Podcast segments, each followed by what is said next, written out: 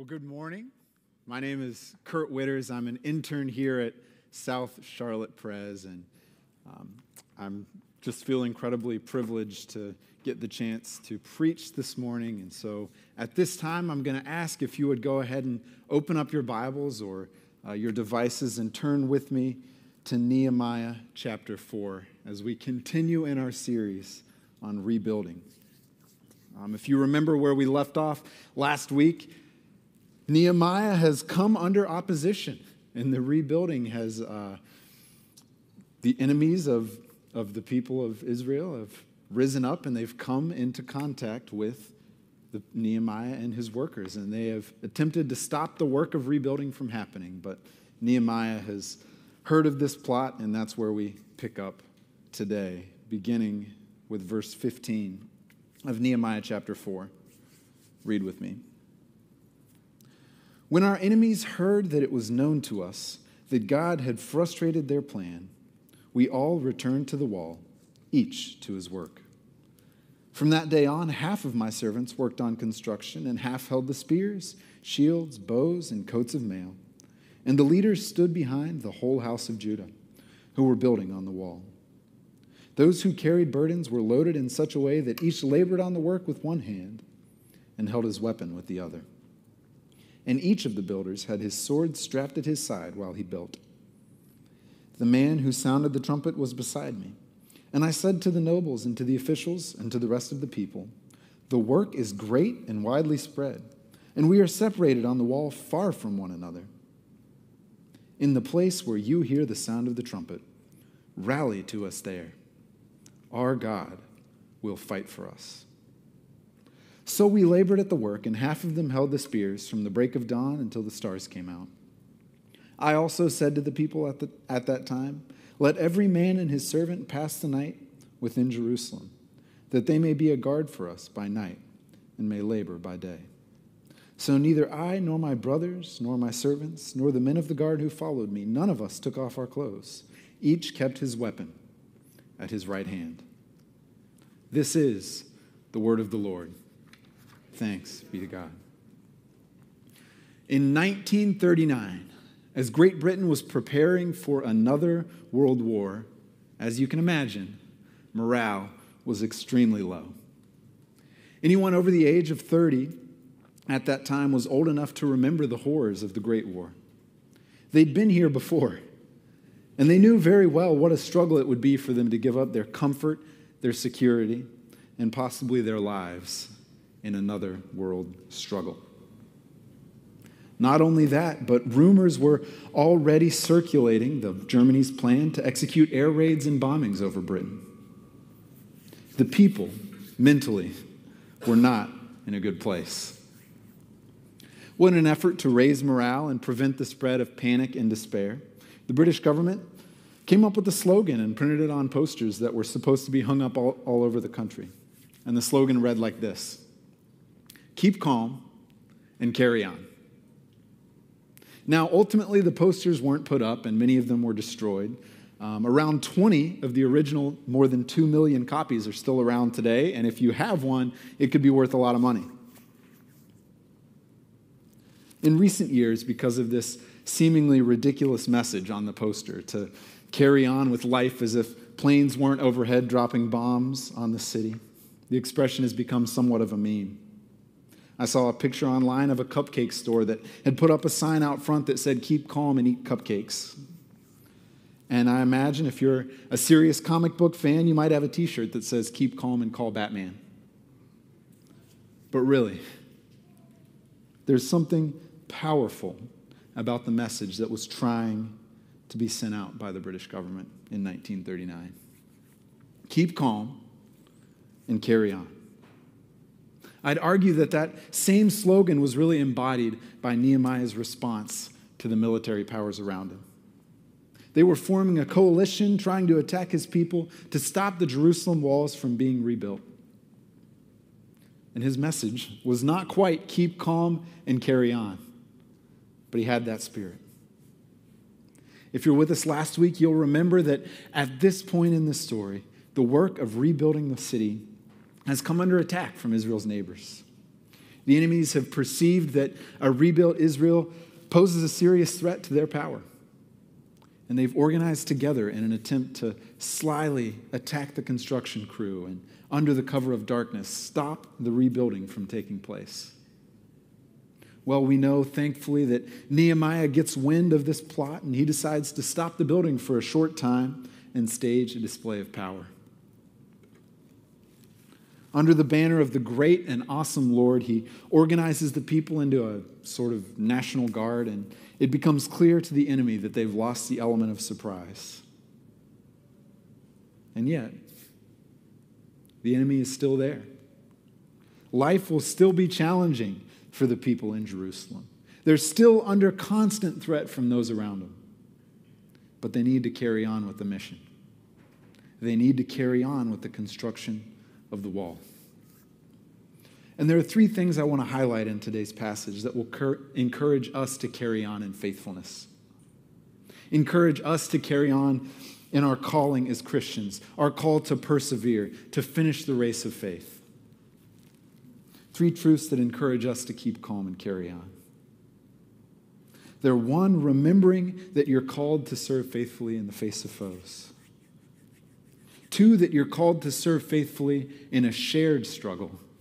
And three, that you're called to serve faithfully by a humble hero. Look with me again at verses 15 and 17 and notice that just like God's people in Nehemiah's day, you are called to serve faithfully in the face of foes. As we just talked about and remembered, at this point in the story, the attack has been thwarted. But the text we just read demonstrates that the danger still persists. Read with me, if you would, verse 15 in the text. It says, When our enemies heard that it was known to us and that God had frustrated their plan, we all returned to the wall, each to his work.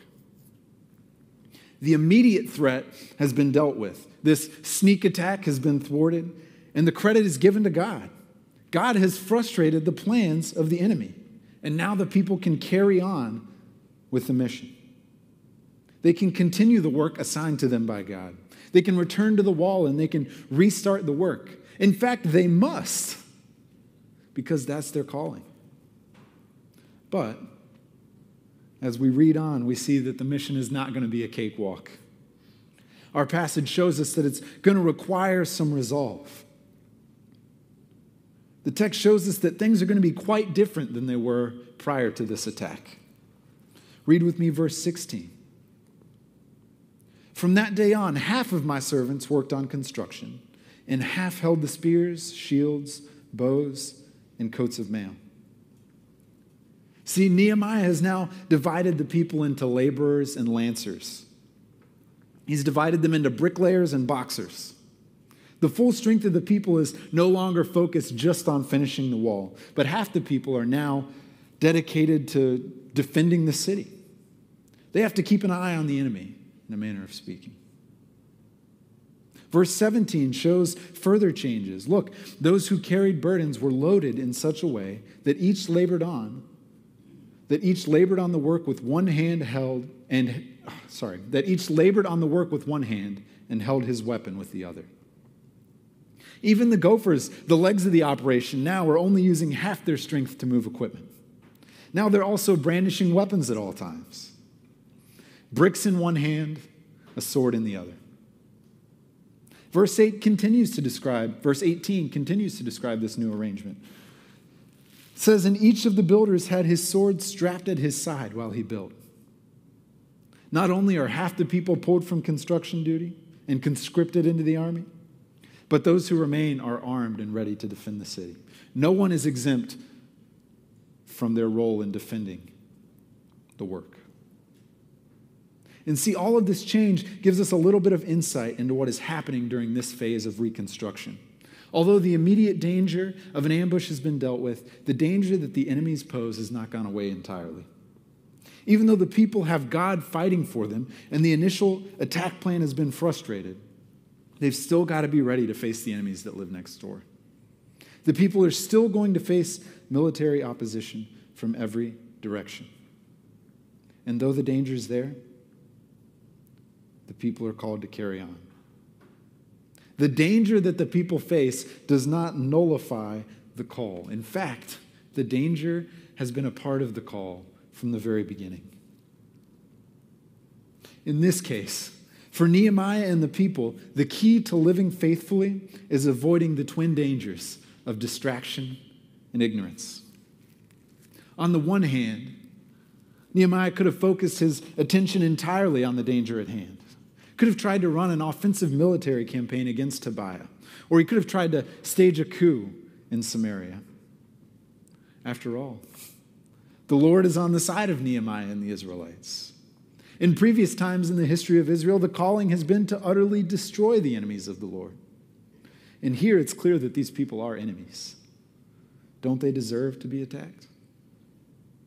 Yet, for Nehemiah to focus his energy and might on a military campaign is to lose sight of the work at hand. They've been given a clear calling from God rebuild the city, start with the walls. To go on full military assault mode here is to fail to accomplish the, God that, the job that God has given them. On the other hand, once the immediate threat of destruction from these nations was gone, Nehemiah could have gone back to the way things were before the threats. He could have completely ignored the continued presence of the Amorites and the Samaritans. He could have argued that it was God's job to keep them safe, that God had decisively given them the victory, and now they could trust Him to fight off the enemies while they just focused on the rebuild.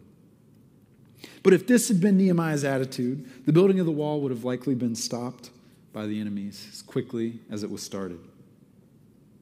The people here can't afford to be reactive, they can't afford to be reclusive. They have to be realistic. Recognizing the danger, taking steps to protect themselves, but never losing sight of the mission. And the same is true for God's people today. We're called to live faithfully, to persevere, to cling to Christ, to make disciples and call people to faith and repentance when the world around us is often in direct opposition to the message of the gospel. Hear this today. Just because we have a clear mission, a clear calling from a king who's conquered, does not mean we will be carrying on that mission without being challenged. We shouldn't be ignorant of the challenges that, we'll, that we will face as Christians. We can't afford to be reactive. We can't afford to be reclusive. We must be realistic. And Jesus offers us a starkly realistic vision of what faithfulness in following him looks like. I mean, think about what Jesus says in Mark 8:34. Jesus says, If anyone would come after me, let him deny himself and take up his cross and follow me.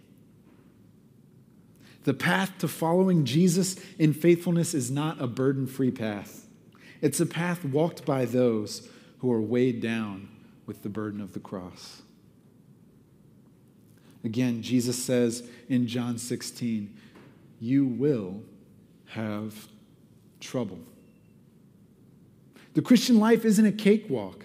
This side of the consummation of the kingdom, we still wait for a time when we can serve God adversary free under his rule and reign in one place forever. But right now, we have to be realistic. We have to understand the cost of discipleship. We have to be aware of the dangers that come with following Christ. Faithfulness and perseverance aren't easy. They're battles. And yet, on the other side of the coin, we can't forsake the call in order to fight anyone around us willing to put their dukes up. We can't let the pendulum swing the other way. We have to recognize that every threat that we face is not an existential threat. We cannot lose sight of the call for the sake of the battle. The mission of the Christian is not societal improvement. The mission of the Christian is not lined up with a political agenda. The mission of the Christian is not even mere theological precision. The mission of the Christian is to make it to the grave clinging ever so tightly to the cross. C.S. Lewis gives us a great insight into what faithfulness to the call in the midst of many trials, toils, and snares looks like in the character of Reepicheep in the voyage of the Dawn Treader. I don't have a Star Wars analogy today, so, so hopefully Narnia will work. Reepicheep the mouse has been seeking Aslan's country his whole life. And now, aboard the ship, the Dawn Treader, he's heading that way, heading east for Aslan's country. When others on the ship are tempted to abandon the quest as various challenges arise, Reepicheep states his resolve to carry on. He says this My own plans are made. While I can, I sail east in the Dawn Treader. When she fails me, I paddle east in my coracle. When she sinks, I shall swim east with my four paws. And when I can swim no longer, if I've not reached Aslan's country or shot over the edge of the world into some vast cataract, I shall sink with my nose to the sunrise. In following Christ, let's be faithful, even if, even if it means sinking with our nose to the sunrise. Because, like Reepicheep, you are called to serve faithfully in the face of opposition. But thankfully, you're not called to serve in isolation. You don't have to do this alone. In fact, verses 19 and 20 show that you are called to serve faithfully in a shared struggle. Faithfulness does not mean isolation. In verse 19, we see that Nehemiah has noticed a new problem now that his workforce is cut in half and divided. The people are isolated and vulnerable. Read with me, verse 19. And I said to the nobles and to the officials and to the rest of the people, The work is great and widely spread, and we are separated on the wall, far from one another. This is truly a problem. The people are too spread out.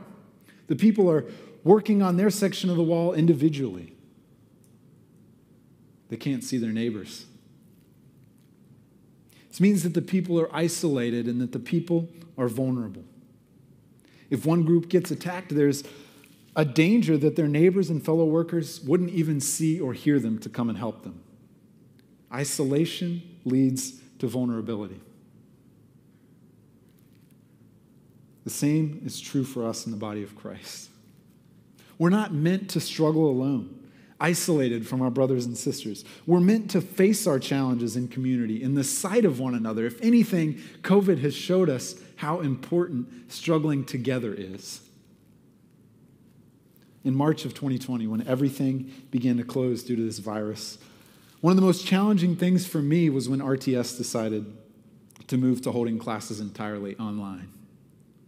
I'm a seminary student. But seemingly overnight, I went from struggling in a classroom full of other strugglers to struggling alone in my apartment. Of course, I had Allison and my dog, but neither of them were dealing with the same thing that I was.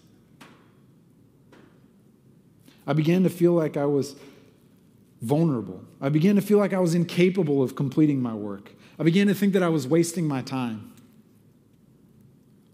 Every pothole began to feel like a flat tire, and every molehill began to feel like a mountain. Why? Because I wasn't around people who could sympathize with my struggles. I wasn't around people who were working on the same things that I was, who felt the same pressure as me, who could give me advice or even make me feel better by telling me that they too were incurably behind. I was isolated. I was vulnerable, tempted to despair. Nehemiah recognizes the problem of isolation. He recognizes the challenge that his people will face if they're isolated, and he proposes a solution. Look with me at verse 20. Nehemiah says, In the place where you hear the sound of the trumpet, rally to us there. Our God will fight for us. Nehemiah establishes a system so that when one of the workers is in trouble, he can signal and help will come. The trumpeter is with him. If an attack takes place, the trumpet sounds and the people gather. This protects them from being overwhelmed. They can radio in backup. And I want to tell you this important truth this morning there's danger in being isolated. But if you belong to this body, if you belong to Christ, you are never truly isolated. And so when there's trouble in your life, sound the trumpet. Make your struggles known to those around you. Your brothers and sisters in Christ are able to help you. More than that, they want to help you. Whatever your difficulties, you don't need to walk through them alone. That's not the way to perseverance. The way to perseverance is sounding the trumpet. When Allison and I first moved to Charlotte, we knew almost no one. Thankfully, when we started attending here at South Charlotte Pres, we joined a life group. And it happened to be the life group that consisted mostly of youth group parents. I'll be honest. We never would have chosen that on our own. But it happened to fit our schedule, and that was who invited us. So we show up that first Sunday evening, and we discovered something very quickly. This life group sounds the trumpet. This life group calls each other to help when things aren't easy. If somebody in the group's struggling, they sound the trumpet, and the group is there to help. Let me also tell you this Allison and I did our fair share of trumpet sounding in the first year we were here. And I'm so glad that we had those people to rally around us. We had those people in our lives. And I can't encourage you enough. If you're a member at this church or if you've been coming for a while, join a life group as they're starting back up. But don't just show up. Don't just show up hoping to learn. Show up ready to share what's going on in your life. Show up ready to sound the trumpet. Show up expecting to receive support. That's what the body of Christ is for. The other side of that coin is this be ready to rally around those who are struggling. I had a middle school soccer coach whose name was Coach Phillips. And as a middle school soccer coach, middle school boys in particular, he was a yeller, but he had to be. But I remember he used to always say something to us before the game. He used to say, When you go out there today, turn your radio to Phillips frequency. And what he meant by that was whether we were in the game or not, we needed to be paying attention to him. We needed to be listening for his voice, for his instructions. We needed to focus on what he was saying, how he was trying to coach us. Not our parents on the sideline, and not getting caught up in the moment of the game. We needed to be listening to him. If you're in the body of Christ, you need to be listening for the trumpet. Pay attention to those around you. Pay attention to those who are struggling and be willing to look deeper in people's lives. Be willing to dig beyond people saying that they're fine, that life is good. Look for ways to help those who are in the body of Christ. That's the job that Christ has given you. Rally to the sound of the trumpet call. Right now, if your radio is tuned to the frequency of the trumpet call, I think you can hear one that is particularly loud. It's not in our local church here, but a trumpet call is being sounded by Christians in Afghanistan. Without, I don't mean to get political at all. I just want to emphasize that things don't look good right now for Christians in Afghanistan. I read an article recently that said the Taliban are searching smartphones for Bible apps. Christians are being pulled from their homes. The trumpet's been sounded. How will you respond? I want to suggest this morning that the very least we can do is pray for deliverance and perseverance for the church in Afghanistan. We may not be able to see them, but they are not alone. The Christians in Afghanistan are being called to faithfulness and perseverance, possibly at the expense of their lives.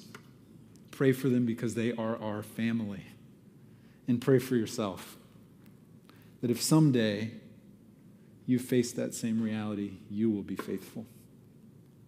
I hope that if I'm ever in that situation, I can find comfort in knowing that my struggle is one that's been shared by century, Christians for centuries. and that the Christians more fortunate than me know of my plight and are praying that God would sustain me. As we jump back into the text, notice also what is the banner that unites the people. Nehemiah doesn't say, keep calm and carry on. What's the comfort that the people can find when the trumpets sound? What's the truth that casts out their fear? What's the truth that unites isolated members of the body? It's this Our God will fight for us. We can proclaim that truth together. Finally, as we look at this passage again, seeking to live faithfully, seeking to persevere, see this. You are called to serve faithfully by a humble hero. Read with me, if you would, verses 21 to 23 and notice something. Nehemiah does not exempt himself from the struggles of his people. Beginning in verse 21 So we labored at the work, and half of them held the spears from the break of dawn until the stars came out. I also said to the people at that time, Let every man and his servant pass the night within Jerusalem, so that they may be a guard for us by night and may labor by day. And here's the key So neither I nor my brothers, nor my servants, nor the men of the guard who followed me, none of us took off our clothes. Each kept his weapon at his right hand. Nehemiah includes himself in the struggles of his people. He does not exempt himself from the struggles of his people. The laborers are working through the night. The watchman doesn't get a break from keeping watch. The servants are passing in and out constantly. All of the city is laboring to ensure that the work gets done and the enemy's kept at bay. But the laborers are not doing this while Nehemiah stays locked up in a tower or while he calls out orders from the back of the line. No, we see that Nehemiah is right there struggling with his people. He's not calling them to do anything that he's not himself willing to do. And in fact, he's actively involved with the work in the defense plan. He's on the front lines, offering his life for his people, leading by example, calling followers not as a tyrant looking for his own security, but participating in the work as a servant leader. He's involving himself with the plight of the people, taking on the mission himself. In this way, Nehemiah prefigures Jesus Christ. We as Christians are called to live faithfully by a hero who has humbled himself, not only to understand our struggles, but to struggle on our behalf. Having just come out of a series of Philippians, you'll remember that Philippians 2 contains a great early Christian poem or hymn describing how Christ identifies with us in humility. Listen to the words of Philippians 2. Have this mind among yourselves, which is yours in Christ Jesus, who, though he was in the form of God, did not count equality with God a thing to be grasped, but emptied himself by taking the form of a servant, being born in the likeness of men. And being found in human form, he humbled himself by becoming obedient to the point of death, even death on a cross. In this passage, we clearly see that the second person of the Trinity, the Son of God, involved himself intimately with the struggles of his people. He came to earth, took on human flesh, being both fully God and fully man, was tempted throughout his life, and yet, unlike every man that came before him or will come after him, did not yield to temptation. He then suffered and died a death which brought on him the wrath of God that sinners like you and I deserve, so that you and I might not endure that wrath. Because of his sacrifice, death started working in reverse, and he was raised from the dead, ascended into heaven, and now sits at the right hand of the Father. It's this leader, it's this Jesus that calls you to repent of your sin, believe on him and persevere. We're not called to struggle in this life by a God who's distant or by a God who doesn't know our struggles, or by a God who's not familiar with the difficulties of our situations. We're called to struggle by a God that is more intimate with our struggles than we could ever imagine. It's the risen and conquering Christ who calls you to perseverance today. It's the human and divine Christ who calls you to live faithfully in the midst of struggles. It's the crucified and risen Christ who calls you to struggle together in unity. Though there are many smaller battles left to fight, though we stand in the midst of many foes, and though we may feel isolated and at times unable to see that we're not struggling by ourselves, we can be confident if we remember that it is Christ who has won the battle that actually matters the battle with sin and death. Based on his victory, when struggles arise in your life that seem beyond what you could ever handle, you can confidently say, along with the people in verse 20, Our God will fight for us. Remembering that, let's pray together this morning. Lord, may we, your people, live confidently in the truth that you will fight for us. Lord, help us to embrace the struggles that we're in. Help us to be confident that the struggles of this life are nothing to be compared with an eternity spent with you. Lord, help us to stand boldly and fight the battles that stand in the way of our calling, but Lord, give us wisdom to know which battles are worth fighting. Lord, when we feel isolated, help us to be bold and vulnerable with the people around us. And give us eyes to see the needs of our brothers and sisters. Give us the strength that we need to endure faithfully in following you. Lord, as we prepare to come to your table, renew in us a vision of the mission and renew in us a gratitude for the sacrifice of Jesus on the cross. It's in his name that I ask these things. Amen.